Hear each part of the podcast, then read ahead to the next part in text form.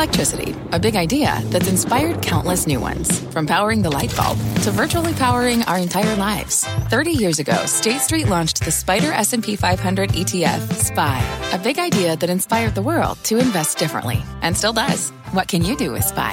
Before investing, consider the fund's investment objectives, risks, charges, and expenses. Visit ssga.com for a prospectus containing this and other information. Read it carefully before investing. SPY is subject to risks similar to those of stocks. All ETFs are subject to risk, including possible loss of principal. Alps Distributors, Inc. Distributor.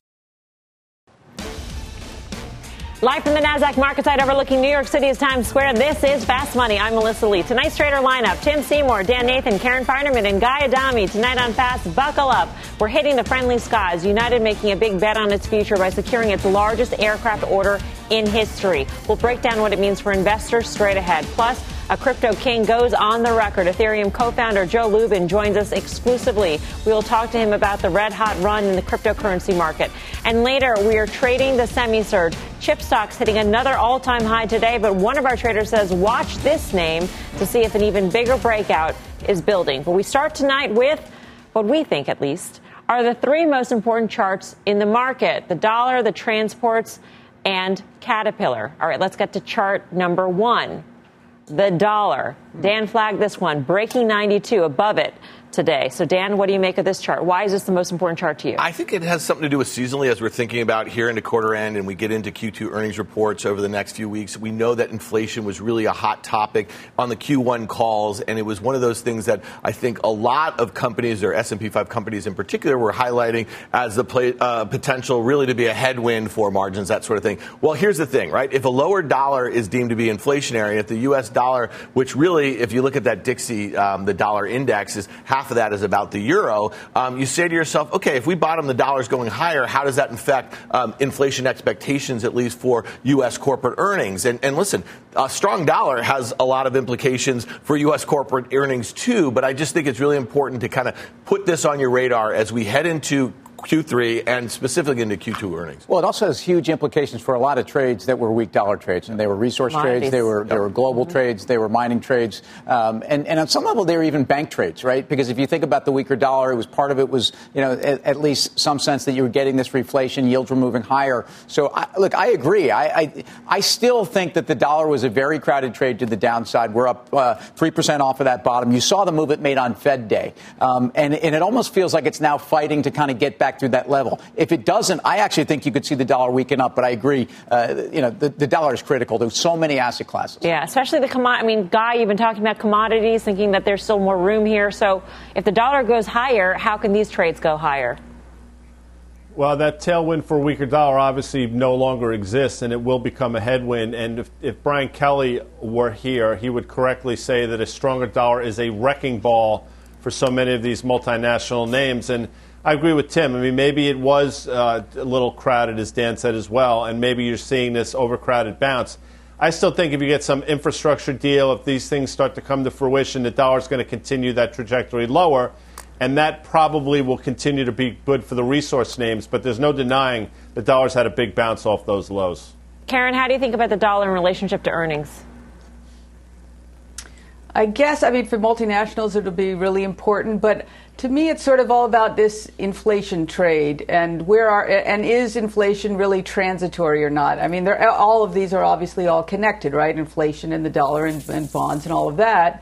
And it's just interesting to me that those inflation fears seem to have come way down. I mean, I don't know if you saw the uh, the Salesforce bond issuing today. I mean, they issued 40 year paper, and I think it was 95 basis points over Treasuries for 40 year paper.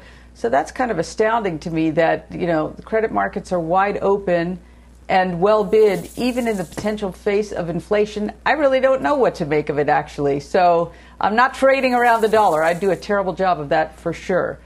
So yes, I don't know what to make of it. I'm a little confounded. I mean, some of the commodities are also sending some mixed signals. I mean, everybody's citing the decline in lumber prices. We've done that right here on the show in terms of how much they've declined 42% in the month. But you take a look at steel prices, and they're still higher. So I'll go to Tim because you're you're in the steel trade, Tim. Yep. yep. Um, is there something unique about steel that are keeping the prices?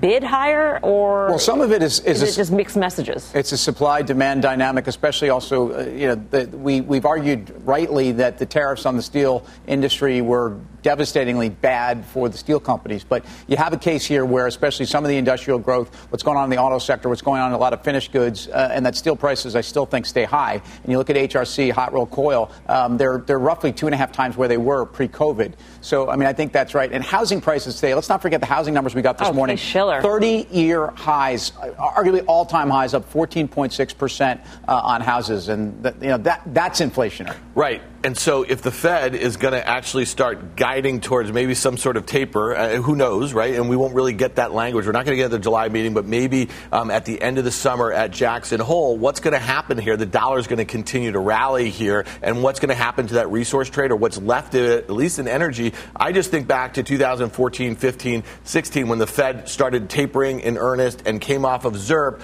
zero interest rate policy. Um, the dollar went up and crude went down devastatingly.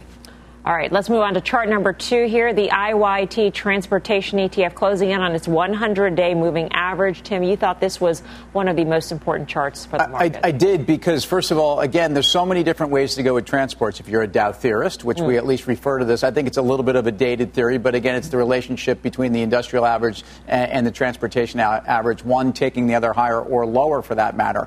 Uh, and you have a case here where, look, this is, this is a rolling top possibly at, at a time when. Uh, if we're worried about the Fed and, and we, we see all the industrial strength that we do see, it reminds me so much of the fourth quarter of 2018. So if you take that chart and you go back and you can see that that's the first move down. And that was also the last time essentially it traded through that 100 day aggressively. So I, I don't know that we're in June of 2018, but we all know what markets did in December of 2018. And Dan referenced this. This is the point where it, does the Fed come in and overstep their, uh, their bounds? And the transports will price that in before. And, and remember, FedEx was already flailing basically from June. So, you know, FedEx, which puts up monster numbers, there was a big upgrade today by Bank of America. And, and, it's hard to argue against FedEx, but how much of this is priced in? So we have to watch this chart. I'm not saying it's rolling over here, but I'm telling you there's a similar setup to what we had back in the second half of 2018, where the Fed was in play. Uh, you'd priced in an enormous amount of growth, and it seemed like there's no way you could sell FedEx off. And in fact, it led a lot of other stocks lower. Karen, though, you bought FedEx on the weakness off of earnings. Right. I just, you know, I love the story. I think that some people think, all right, it's an e-commerce story, and so you know, as the world reopens, that the e-commerce part of it dies. I don't believe that. I think there's been a structural change.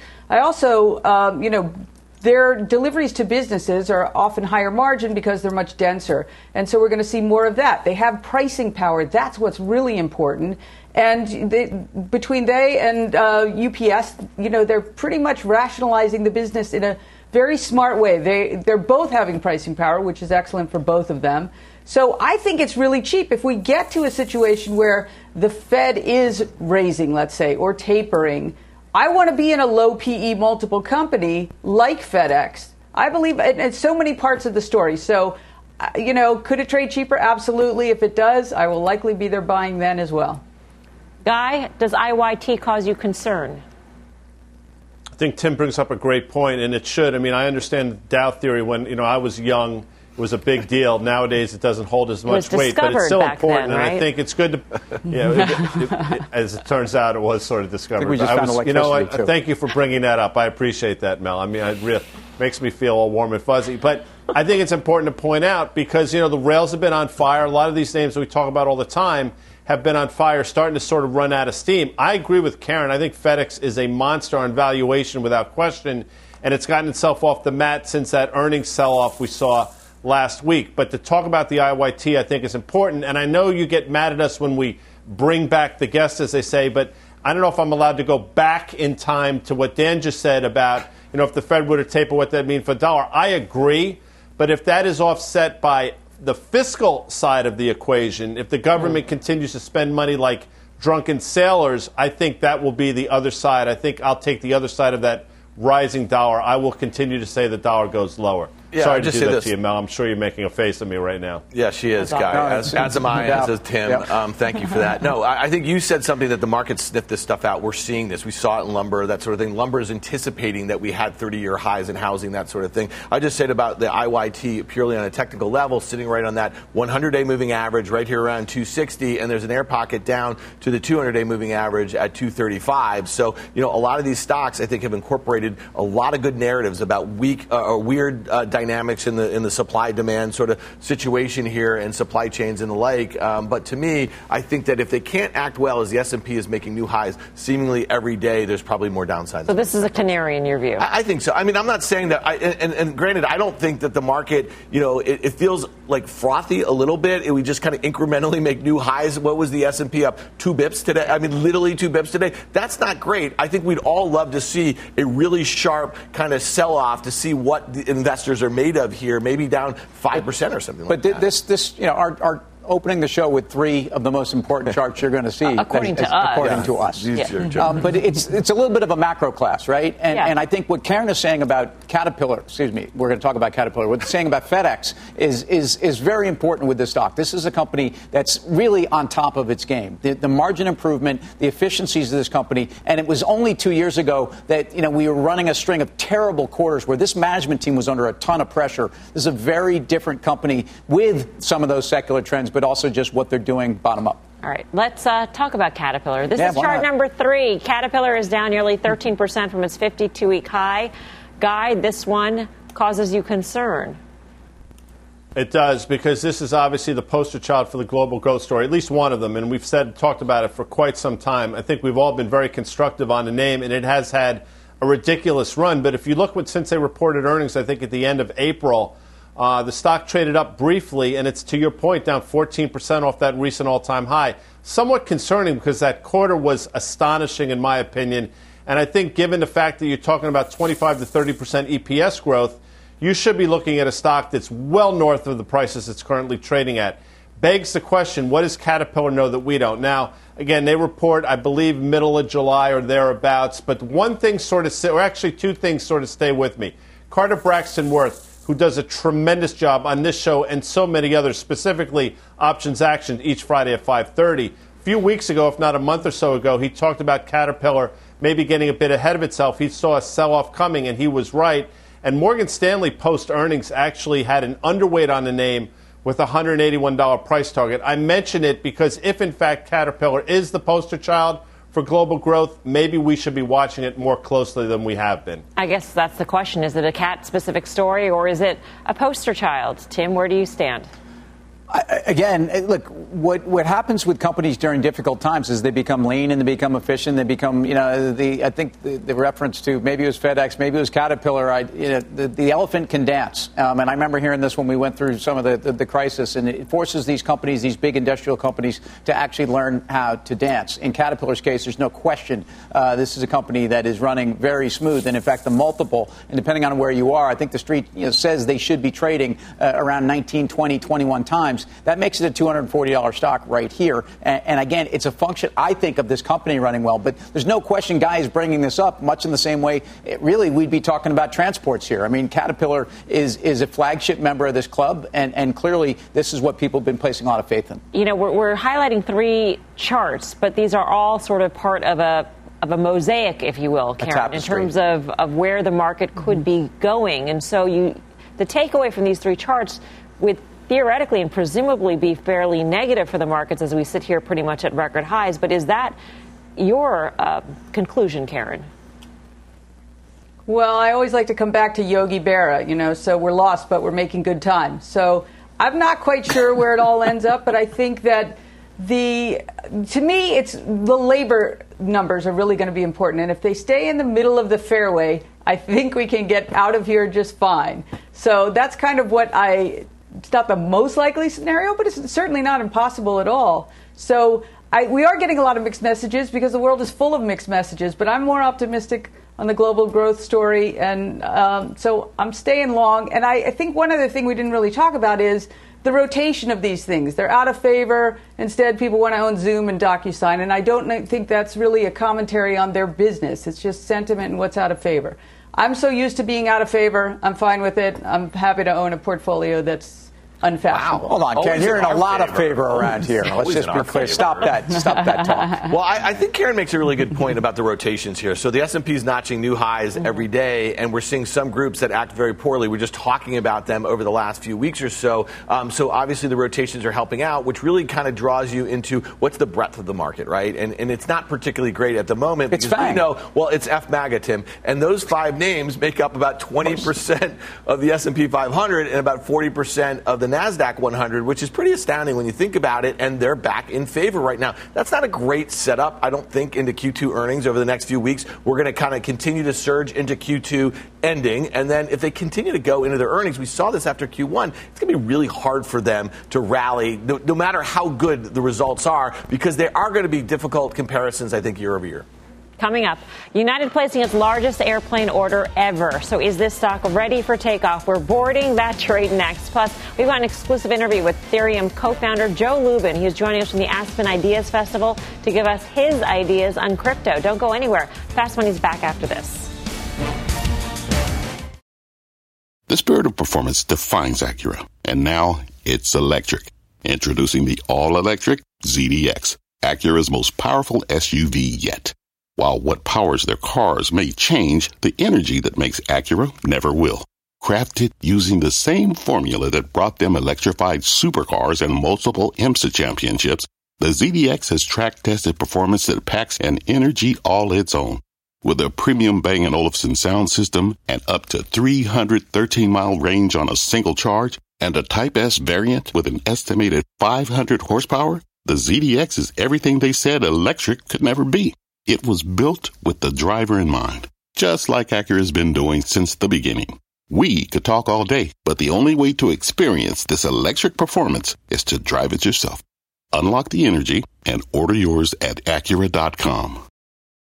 Wouldn't it be great to have all your investment and retirement accounts in one place? Yahoo Finance, our sponsor today, makes it easy. I use it to put my investment account and 401k accounts into one hub and get expert tips that help me confidently manage my money. For more than 25 years, Yahoo Finance has been the brand behind every great investor. Whether you're a seasoned investor or are looking for that extra guidance, Yahoo Finance gives you all the tools and data you need in one place. They're the number one finance destination, producing a holistic look at the financial news cycle, including breaking news, original editorial perspectives, analyst ratings, independent research, customizable charts, and so much more. Securely link your your brokerage accounts for a unified view of your wealth, including 401k and other investments. A comprehensive perspective is what sets apart great investors, and it's how Yahoo Finance ensures you have the insight to look at your wealth in its entirety. For comprehensive financial news and analysis, visit the brand behind every great investor, yahoofinance.com, the number one financial destination, yahoofinance.com. That's yahoofinance.com. Welcome back to Fast Money. Major news in the airline industry as United announces a 200 jet order from Boeing and a major hiring program. Phil LeBeau is in Newark with the very latest. Hey, Phil.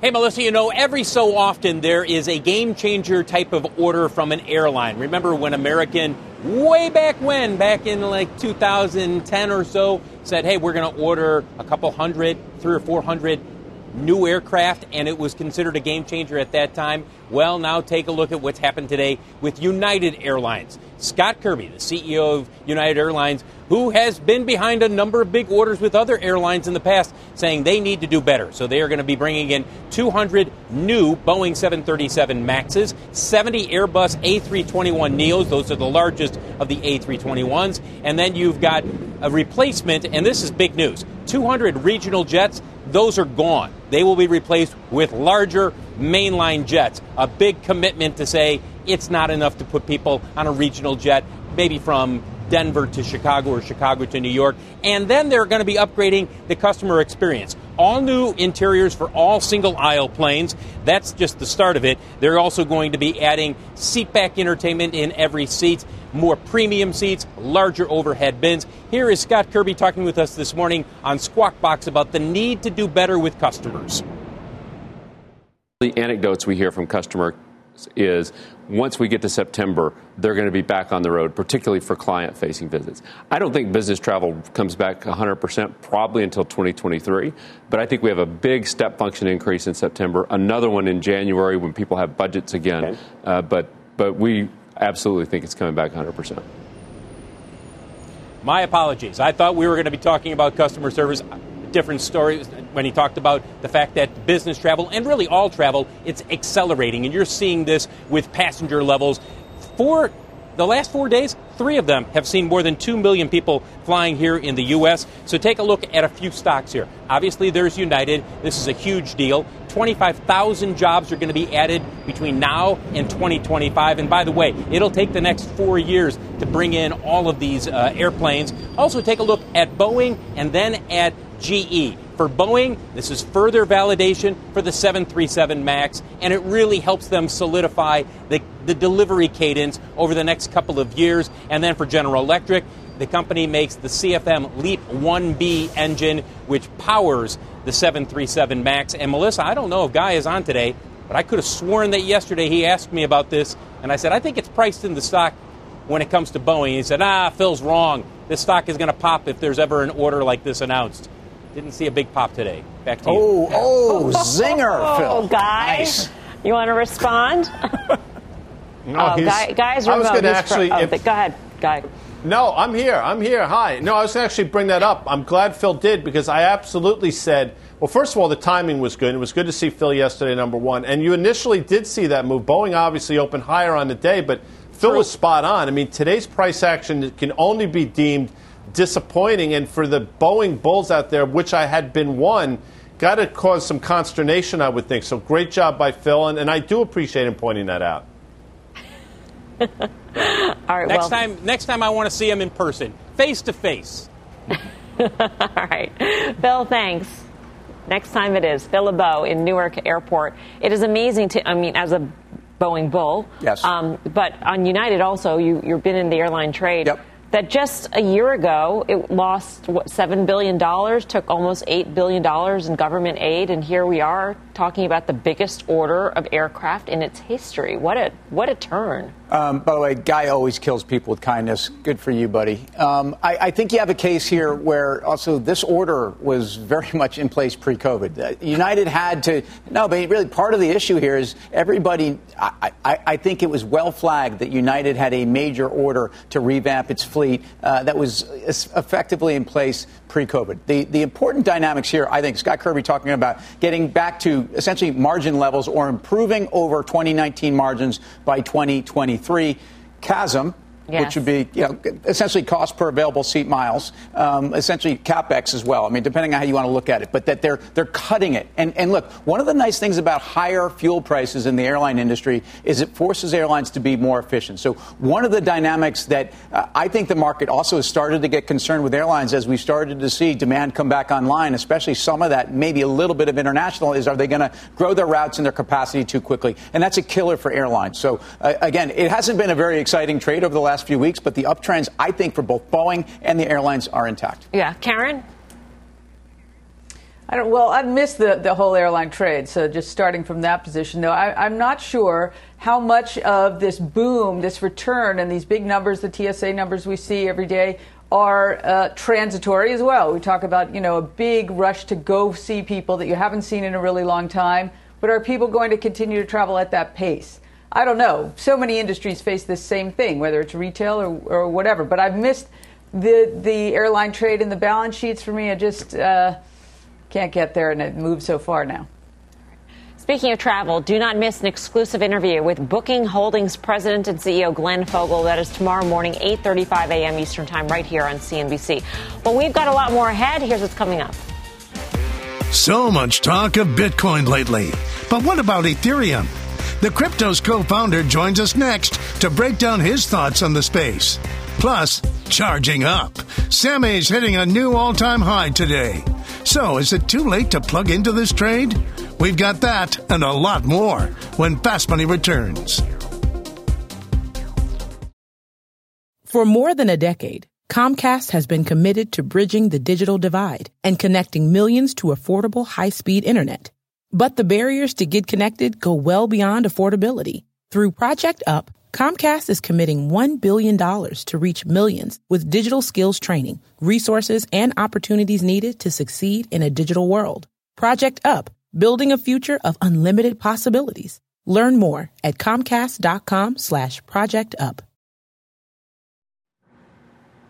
Welcome back to Fast Money. Ethereum climbing higher again today. The cryptocurrency is now at more than 16% in just the past week.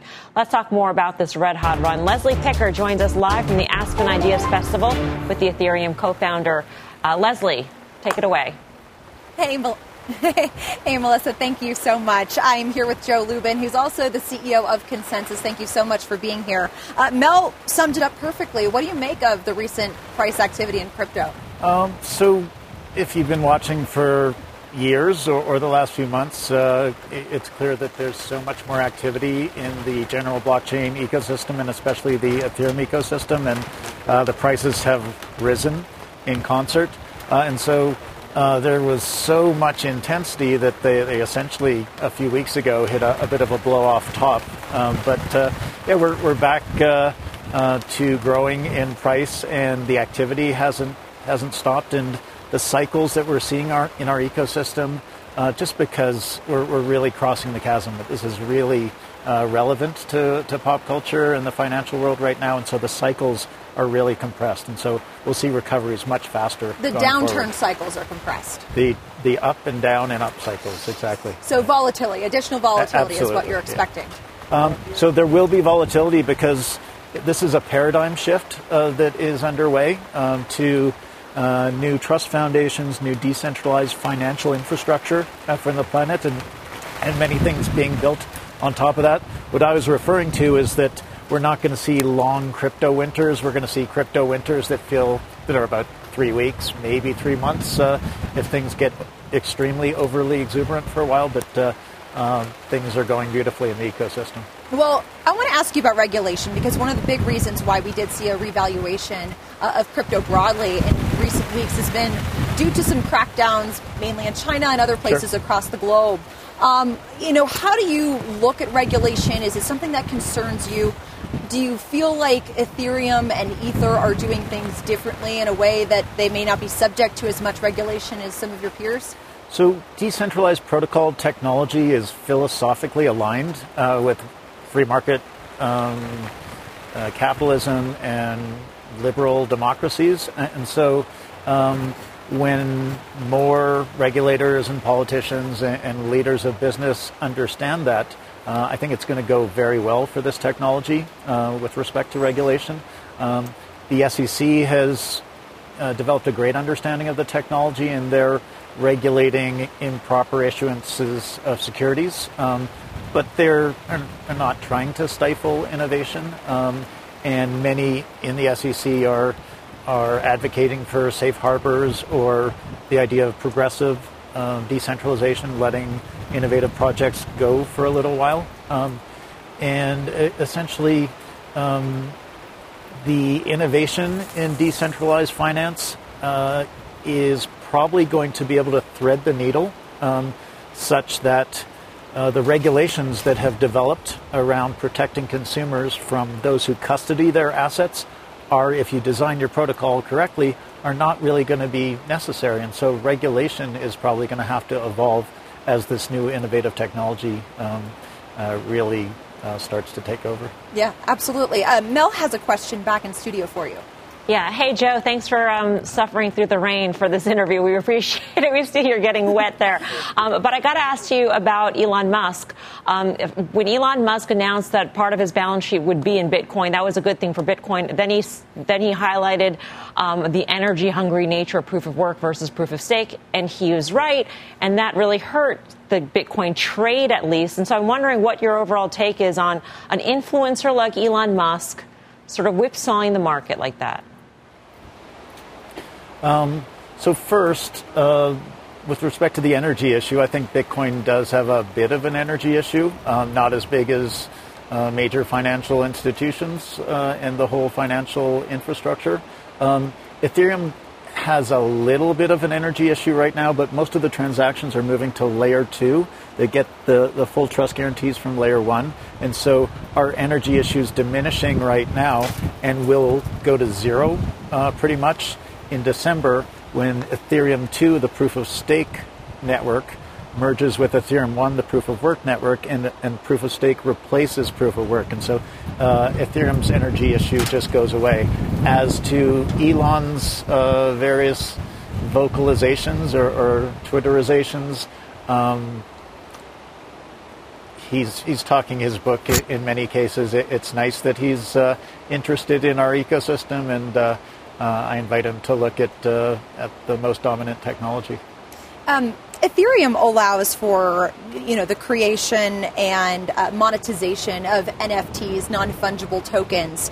Uh, there was a huge surge of these in the first quarter, and, and, since then we've seen sales kind of dissipate. What has that meant for Ethereum? Do you see NFTs picking back up anytime soon? Sure. So what's happening right now in our ecosystem? Um, is basically a paradigm shift to a new trust foundation and a new decentralized finance infrastructure.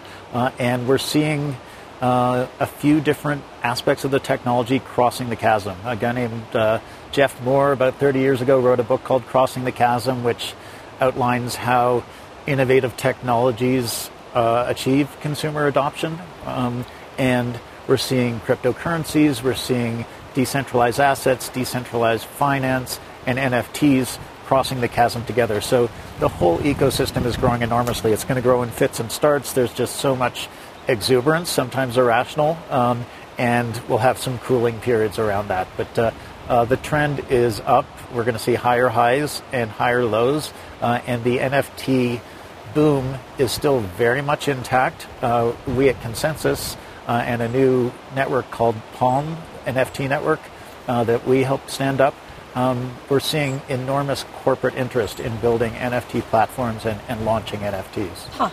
Well, it sounds like NFTs, crypto, about as volatile as the Aspen weather here today. So we appreciate you uh, bearing with us, hanging out in the rain, uh, and sharing your insights uh, today. Joe Lubin, co founder of Ethereum. Melissa, I'll send it back over to you. All right, Leslie, thank you. Leslie Picker at the Aspen Ideas Festival. Um, NFTs are certainly a big driver in terms of that recent run up that we've seen in Ethereum, Dan. It's sort of um, proof that there is a network that works. Um, in DeFi, of course, it's yeah. the backbone. Yeah, I, I, mean, I think both of those are big themes, obviously, this year, and that was one of the reasons why you had uh, ETH um, at 3,400 when it was the height of that NFT frenzy. Yeah. I think no matter what happens with NFTs, uh, the values, right, that we see in fine art or some other aspects, DeFi is going to be the thing that the major bulls really focus on, and they're going to focus on it over a longer term period, and they're going to kind of watch that. You asked that question about proof of work to proof of stake, and that's really going to be like, okay, you know, like all of those naysayers out there who are worried about energy and then they're saying DeFi is not really a thing, kind of reminiscent, reminiscent to the excitement around ICOs back in 2017 when we had that retail frenzy. I mean, that is one of the things that people will speak to a little bit. I think we're going to learn a lot about Ethereum over the next few months when they have that transfer, ETH1, ETH2 merging, and then seeing some of these protocols in DeFi really um, disintermediating some of the existing sort of established incumbents. And maybe some better understanding or some of the misperceptions about energy efficiency um, of Ethereum, which I think Joe just pointed out, but that Palm, this new network, which is you know essentially that much more efficient, created by some of the godfathers of crypto. So I mean, I, to the extent that the evolution of some of the technology on these platforms continues very, very quickly to to meet some of the growing demands of the institutionalization.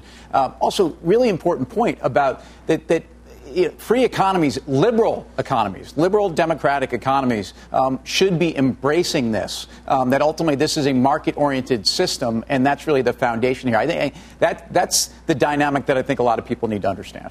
Coming up, semi surging today as the group hits a new all time high. So, which name should you be charging into or plugging into that trade in just a few? But first, we're breaking down the banks and the one big bank CEO that just laid down the gauntlet. We'll explain when Fast Money returns.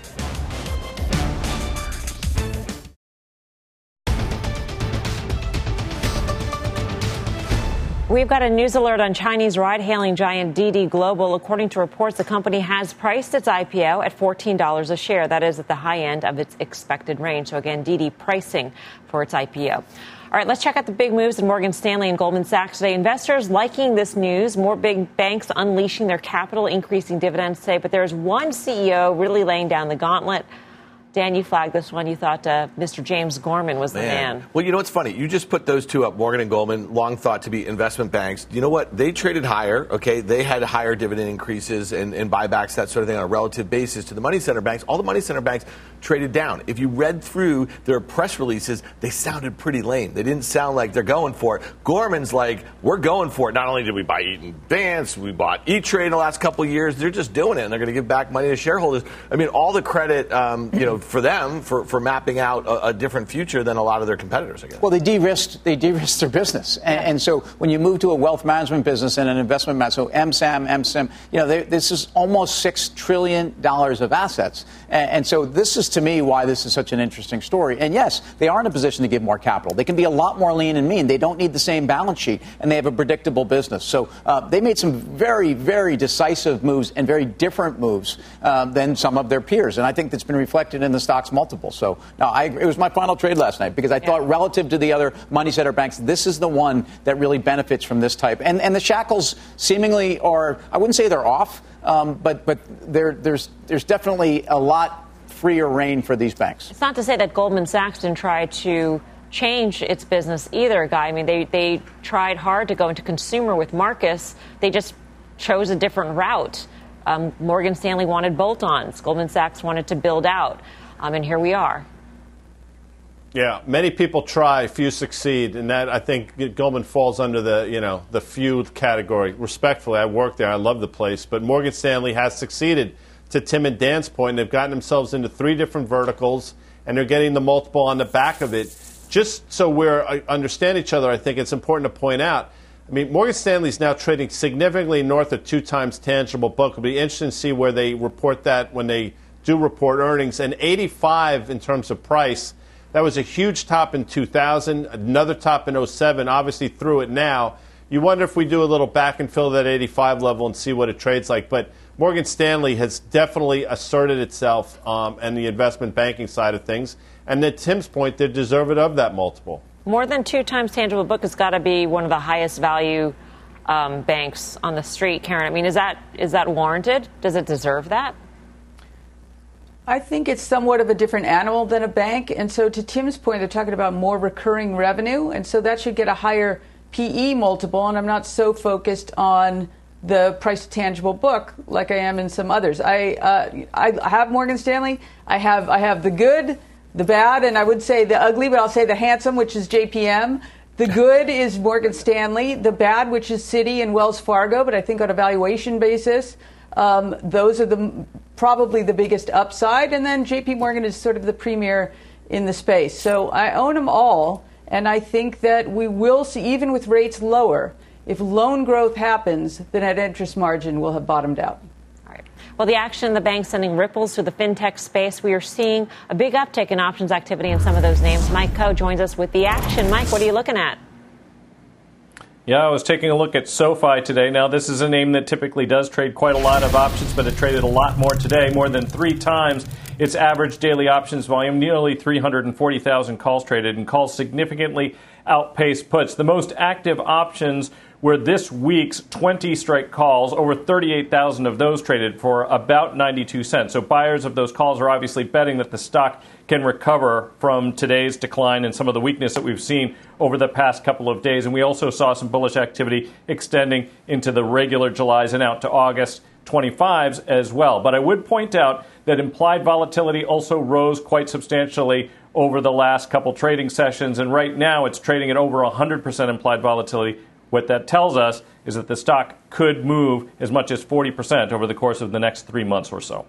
So options activity heats up in SoFi. The capital shackles are off the big banks, Dan. What does that sound like to you, possibly? I mean, come on. This is a company. It just went. Public. It's been public for one year, uh, for one month. Excuse me. It went public. It de-SPACed on June 1st, and you know to see that sort of activity and talk about Mike, talk about that range over the next three months is kind of interesting. I think we've all talked about Anthony Noto, the CEO of this company, former Goldman employee. I think Guy had it right. We were talking about it a little earlier. I think this company gets bought by one of these these major, uh, you know, Wall Street incumbents as they try to diversify some of their revenue streams. We just talked about what Morgan Stanley would would, would, would think about um, or what has done over the last few months, and I couldn't think of a, probably a better successor to one of these handsome CEOs, Karen, than Anthony Noto. All right, Mike Khouw, thank you. Mike Khouw with the Options Action. Be sure to tune into the full show, Options Action, Fridays, 5.30 p.m. Eastern Time. Coming up, semi soaring today and posting a fresh record high. One of our traders says one name is the stock to watch. That is next.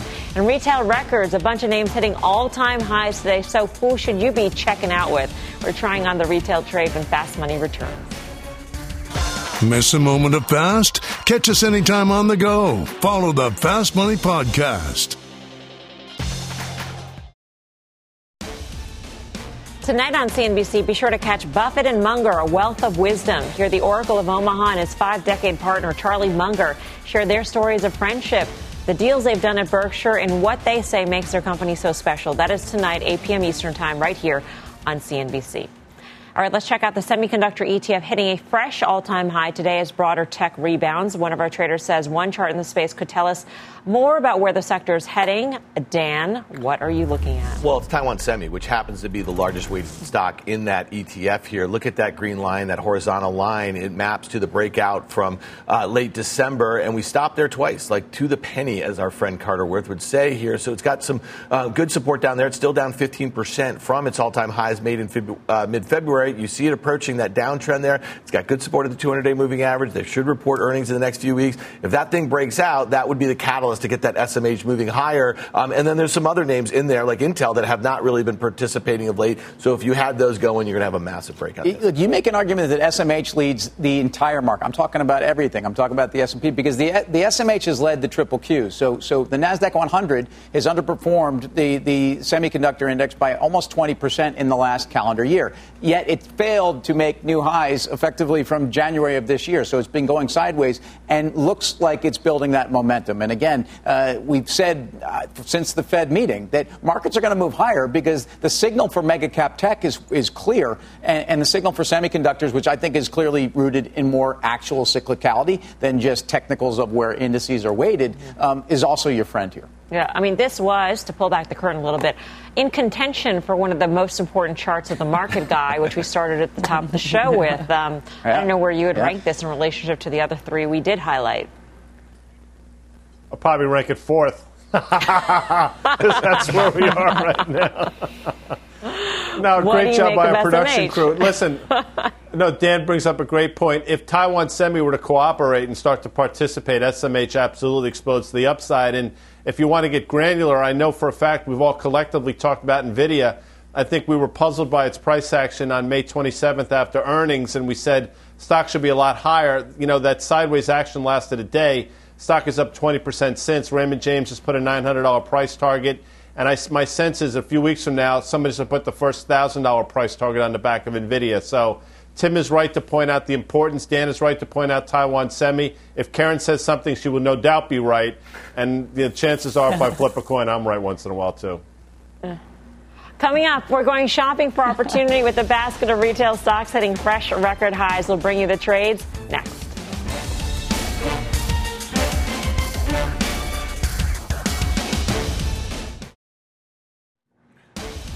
Welcome back. Here's a sneak peek at the Cramer Cam. Jim is talking with the president of Shopify. Catch the full interview, top of the hour on Mad Money.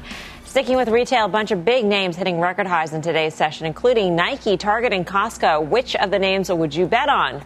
Karen, I'll go to you on this.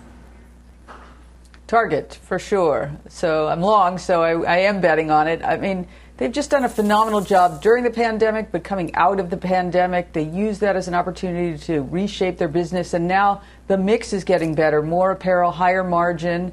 Um, and I think that some of their costs will come down. The only fly in the ointment is labor costs are going to go up. But I think they've grabbed market share, and I think they're doing a great job, and they're going to keep that market share. Back to the top of the show on the stronger dollar, they are an entirely U.S. business. If we do see a stronger dollar and they source from outside of the U.S., that's better for them. But all that having been said, their success hasn't led to a crazy valuation. The multiple is still below the market multiple, below 20. So Target is my favorite. Yeah. Guy? I, I, agree with her 100% on target, but I'll take door number two and say a name like Dollar Gen, uh, which has been a monster if you look at it. It's getting off the mat. They report in September. Valuations are reasonable. You know, the stock had the sell off, and I think it trades higher. I'll just throw Nike in there as well in terms of that last quarter. We talked about it last week. It was an extraordinary quarter. I mean, their inventories are under control, their margins are improving. It's in a new range now, getting through that 148 level. So I think Nike is a monster as well. I like how you did door number two and it was completely off the board, but I'll let that go. We're almost at the end well, of the show. That's what Monty Hall used to do. I mean, you know. yeah, and he, and he stole door number three, and, and, it is Nike. And, and so, again, North American comps up 32%, margin improvement, 450 a share uh, makes this not as expensive of a stock as it was a month ago, and the price action after those earnings to, to spike 13% uh, and consolidate. You know, if anything, the technical folks would, you know, maybe you're even calling that a flagpole of sorts. There's there's an opportunity for the valuation though of this company to be something that you can actually get excited about for the first time in a while. Yeah, I mean Nike does. You, you like to look at those charts, Dan and so when you take a look at Nike and you see it move even higher yeah. off of that big spike, that's a good sign. I got to tell you, I think that move last week in Nike was one of the most astounding moves I've seen in a single stock yeah. in a very long time. Uh, you know, not that like a good quarter was not unexpected in the guidance and that sort of thing. I think it seemed to be a bit of a transformative sort of thing. I don't know if you could buy it here on a spike like that. You'd probably like to have it come back in and consolidate somewhere, but that story is humming. All right. Up next, final trade.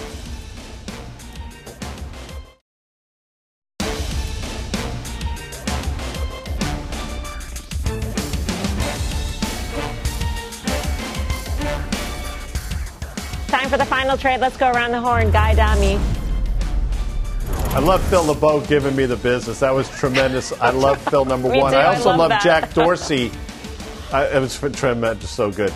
Jack Dorsey, not the, I mean, he's two CEOs in one, and he crushes on both Twitter and earnings on July 22nd. Karen Finerman. Yeah, so we just talked about it in the F block target. The dilemma is what do you do when you have a stock that runs up so much? If you don't own it, do you buy it here? Well, you go home long, it's the same as buying it. So if you don't own it, buy some, like a quarter position. You'll probably get a chance to buy it cheaper, but maybe not. Split the difference, buy some. Tim Seymour. So we talked about China's DiDi coming into the top end of the range, ride share, and a $65 billion valuation effectively. Look, if this book was so oversubscribed by U.S. investors, you've got to be buying Baba because again, the, the implicit headwinds against Baba is is Big Brother, and that's the dynamic that I think you have to accept is on your side. Also at Didi, so Alibaba up 10% to the 100. I think she breaks higher. Dan Nathan. Yeah, real quickly on Guy's Twitter call. We got Tom Brady on a space tonight talking crypto. Yesterday, we had Shawn Carter with Jack Dorsey on a Twitter space. That thing's on fire here. But I like SoFi. I like SoFi last week as a final trade at 21 and a half. I like it here. Thank you for watching Fast. We'll see you back here tomorrow at 5 for more Fast Money. Meantime, Mad Money with Jim Cramer starts right now.